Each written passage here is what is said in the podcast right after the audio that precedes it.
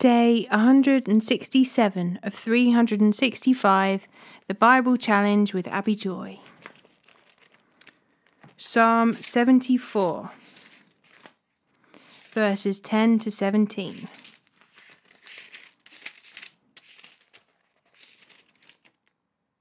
How long, O God, will you allow our enemies to insult you? Will you let them dishonour your name forever? Why do you hold back your strong right hand? Unleash your powerful fist and destroy them. You, O God, are my King from ages past, bringing salvation to the earth. You split the sea by your strength and smashed the heads of the sea monsters. You crushed the heads of the Leviathan and let the desert animals eat him. You caused the springs and streams to gush forth, and you dried up rivers that never run dry. Both day and night belong to you. You made the starlight and the sun. You set the boundaries of the earth, and you made both summer and winter. See how these enemies insult you, Lord? A foolish nation has dishonoured your name. Don't let these wild beasts destroy your turtle doves. Don't forget your suffering people forever. Remember your covenant promises, for the land is full of darkness and violence. Don't let the downtrodden be humiliated again. Instead, let the poor and needy praise your name. Arise, O God, and defend your cause. Remember how these fools insult you all day long. Don't overlook what your enemies have said or their growing uproar.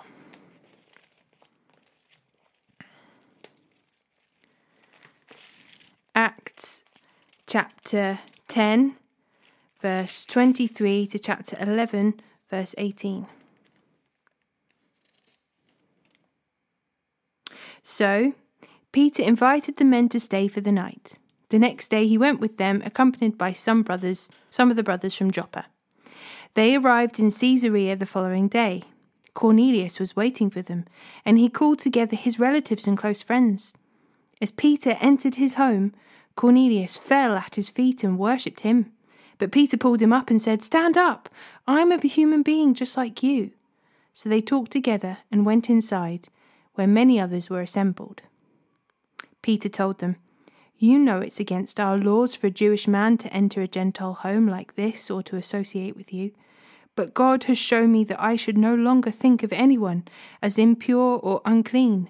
So I came without objection as soon as I was sent for. Now tell me why you sent for me. Cornelius replied, Four days ago I was praying in my house about the same time, three o'clock in the afternoon. Suddenly a man in dazzling clothes was standing in front of me. He told me, Cornelius, your prayer has been heard, and your gifts to the poor have been noticed by God. Now send messengers to Joppa and summon a man named Simon Peter. He is staying in the home of Simon, a tanner, who lives near the seashore. So I sent for you at once and it was good of you to come. Now we are all here waiting before God to hear the message the Lord has given you. Then Peter replied, I see very clearly that God shows no favoritism.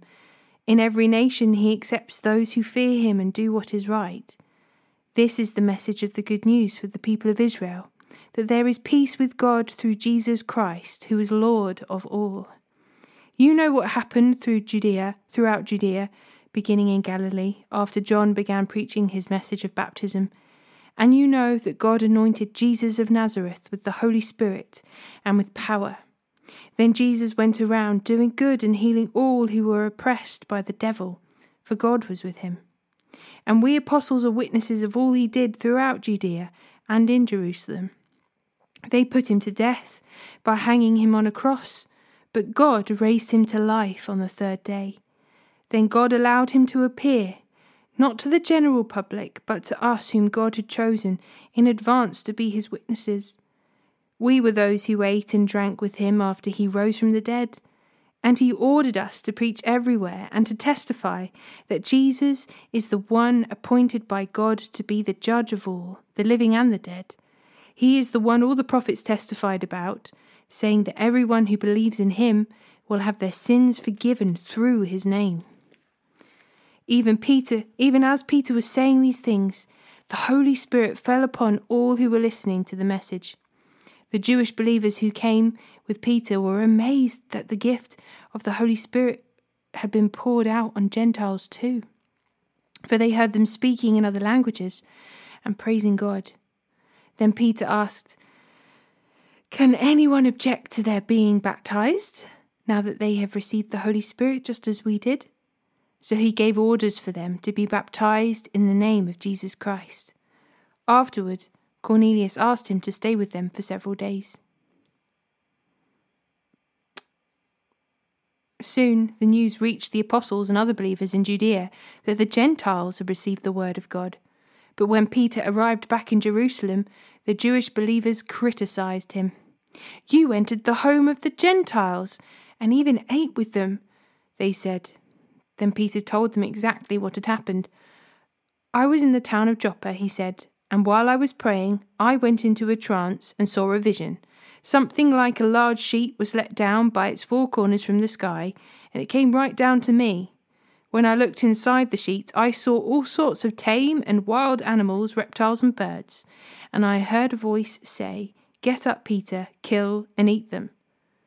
No, Lord, I replied. I've never eaten anything that our Jewish laws have declared impure or, unclean. But the voice from heaven spoke again. Do not call something unclean if God has made it clean. This happened three times before the sheet and all its contained and all it contained was pulled back up to heaven. Just then, three men who had been sent from Caesarea arrived at the house where we were staying. The Holy Spirit told me to go with them and not to worry that they were Gentiles. These six brothers here accompanied me, and we soon entered the home of the man who had sent for us.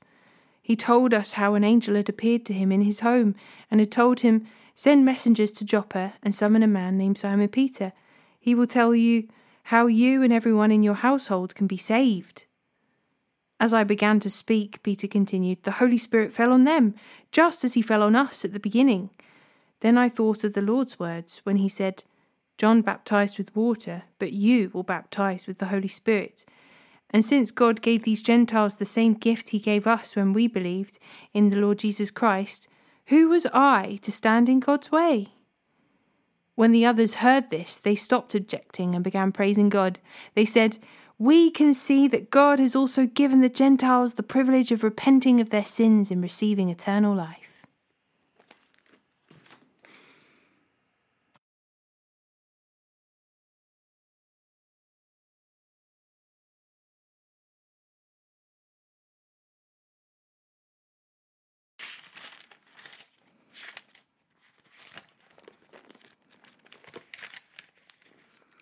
1 Kings chapter 1, verse 1 to chapter 2, verse 12. David was now very old, and no matter how many blankets covered him, he could not keep warm. So his advisers told him, Let us find a young virgin to wait on you and look after you, my lord. She will lie in your arms and keep you warm. So they searched throughout the land of Israel for a beautiful girl, and they found Abishag from Shunem and brought her to the king. The girl was very beautiful, and she looked after the king and took care of him, but the king had no sexual relations with her. About that time, David's son, Adonijah, whose mother was Haggith, began boasting, I will make myself king. So he provided himself with chariots and charioteers and recruited fifty men to run in front of him. Now his father, King David, had never disciplined him at any time, even by asking, Why are you doing that? Adonijah had been born next after Absalom, and he was very handsome. Adonijah took Joab, son of Zeruiah, and Abiathar the priest into his confidence, and they agreed to help him become king. But Zadok, the priest, Benaniah, son of Jehoiada, Nathan, the prophet, Shimei, Rei, and David's personal bodyguard refused to support Adonijah. Adonijah went to the stone of Zoheleth near the spring of En Rogel, where he sacrificed sheep, cattle, and fattened calves. He invited all his brothers, the other sons of King David, and all the royals, all the royal officials of Judah. But he did not invite Nathan the prophet, or Benaniah, or the king's bodyguard, or his brother Solomon. Then Nathan went to Bathsheba, Solomon's mother, and asked her, Haven't you heard that Haggith's son, Adonijah, has made himself king, and our Lord David doesn't even know about it? If you want to save your own life and the life of your son Solomon, follow my advice. Go at once to King David and say to him, My lord, the king, didn't you make a vow and say to me, Your son Solomon will surely be the next king and will sit on my throne? Why then has Adonijah become king? And while you are still talking with him, I will come and confirm everything you have said. So Bathsheba went into the king's bedroom. He was very old now, and Abishag was taking care of him. Bathsheba bowed low before the king. What can I do for you? he asked her. She replied, My lord, you made a vow before the Lord your God when you said to me, Your son Solomon will surely be the next king and will sit on my throne. But instead, Adonijah has made himself king, and my lord the king does not even know about it. He has sacrificed many cattle, fattened calves, and sheep, and he has invited all the king's sons to attend the celebration. He also invited Abiathar the priest and Joab the commander of the army, but he did not invite your servant Solomon. And now, my lord the king, all Israel is waiting for you to announce who will become king after you. If you do not act, my son Solomon and I will be treated as criminals as soon as my lord the king has died. While she was still speaking, the king, with the, while she was still speaking with the king, Nathan the prophet arrived. The king's officials told him, Nathan the prophet is here to see you. Nathan went in and bowed before the king with his face to the ground. Nathan asked, My lord the king, have you decided that Adonijah will be the next king and that he will sit on your throne? Today he has sacrificed many cattle, fattened calves, and sheep, and has invited all the king's son to, sons to attend the celebration. He also invited the commanders of the army and Abiathar the priest. They are feasting and drinking with him and shouting, Long live King Adonijah! But he did not invite me, or Zadok the priest, or Benaniah, or your servant Solomon. Has my lord, the king, really done this without letting any of his officials know who should be the next king? King David responded, Call Bathsheba! So she came back in and stood before the king. And the king repeated his vow as surely as the Lord lives, who has rescued me from every danger, your son Solomon will be the next king, and will sit on my throne this very day, just as I vowed to you before the Lord, the God of Israel. Then Bathsheba bowed low down with her face to the ground before the king, and exclaimed, May my Lord King David live for ever. Then King David ordered, Call Zadok the priest, Nathan the prophet, and Benaniah, son of Jehoiada. When they came into the king's presence, the king said to them, Take Solomon and my officials down to Gihon spring. Solomon is to ride on my own mule. There, Zadok the priest and Nathan the prophet are to anoint him king over Israel. Blow the ram's horn and shout, Long live King Solomon. Then escort him back here, and he will sit on my throne he will succeed me as king, for I have appointed him to be ruler over Israel and Judah. Amen, Benaniah, son of Jehoiada, replied. May the Lord, the God of my Lord the king, decree that it happen. And may the Lord be with Solomon as he has been with you, my Lord the king. And may he make Solomon's reign even greater than yours. So Zadok the priest, Nathan the prophet, Benaniah, son of Jehoiada, and the king's bodyguard took Solomon down to Gihon spring, with Solomon riding on the king on King David's own mule.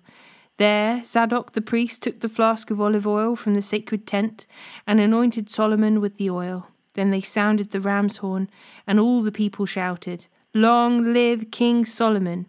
And all the people followed Solomon into Jerusalem, playing flutes and shouting for joy. The celebration was so joyous and noisy that the earth shook with the sound. Adonijah and his guests heard the celebration and shouting, just as they were finishing their banquet. When Joab heard the sounds of the ram's horn, he said, he asked, What's going on? Why is the city in such an uproar? While he was still speaking, Jonathan, son of Abiathar the priest, arrived. Come in, Adonijah said to him, for you are a good man. You must have good news. Not at all, Jonathan replied. Our Lord, King David, has just declared Solomon king. The king sent him down to Gihon spring with Zadok the priest, Nathan the prophet, and Benaiah son of Jehoiada, protected by the king's bodyguard. They had him ride on the king's own mule, and Zadok and Nathan have anointed him at Gihon spring as the new king. They have just returned, and the whole city is celebrating and rejoicing. That's what all the noise is about. What's more, Solomon is now sitting on the royal throne as king, and all the royal officials have gone to King David and congratulated him, saying, May your God make Solomon's fame even greater than your own, and may Solomon's reign be even greater than yours. Then the king bowed his head in worship as he lay in his bed, and he said, Praise the Lord, the God of Israel, who today has chosen a successor to sit on my throne while I am still alive to see it. Then all of Adonijah's guests jumped up in panic from the banquet table and quickly scattered. Adonijah was afraid of Solomon, so he rushed to the sacred tent and grabbed onto the horns of the altar. Word soon reached Solomon that Adonijah had seized the horns of the altar in fear, and that he was pleading, Let King Solomon swear today that he will not kill me. Solomon replied, if he proves himself to be loyal, not a hair on his head will be touched, but if he makes trouble, he will die. So King Solomon summoned Adonijah, and they brought him down from the altar. He came and bowed respectfully before King Solomon, who dismissed him, saying, Go on home. As the time of King David's death approached, he gave this charge to his son Solomon I am going where everyone on earth must go some day Take courage and be a man. Observe the requirements of the Lord your God and follow all his ways. Keep the decrees, commands, regulations, and laws written in the law of Moses, so that you will be successful in all you do and wherever you go. If you do this, then the Lord will keep the promise he made to me. He told me, If your descendants live as they should and follow me faithfully with all their heart and soul, one of them will always sit on the throne of Israel. And there is something else. You know what Joab, son of Zeruiah, did to me when he murdered my two army commanders, Abner, son of Ner, and Amasa, son of Jether. He pretended it was an act of war, but it was done in a time of peace, staining his belt and sandals with innocent blood. Do with him what you think best, but don't let him grow old and go to his grave in peace. Be kind to the sons of Barzillai of Gilead. Make them permanent guests at your table, for they took care of me when I fled from your brother Absalom. And remember Shimei, son of Gera, the man from Baru, Bahurim in Benjamin. He cursed me with a terrible curse as I was fleeing to Mahanaim. When he came down to meet at the Jordan, meet me at the Jordan River, I swore by the Lord that I would not kill him but that oath does not make him innocent. You are a wise man, and you will know how to arrange a bloody death for him. Then David died and was buried with his ancestors in the city of David. David had reigned over Israel for forty years, seven of them in Hebron and thirty three in Jerusalem. Solomon became king and sat on the throne of David his father, and his kingdom was firmly established.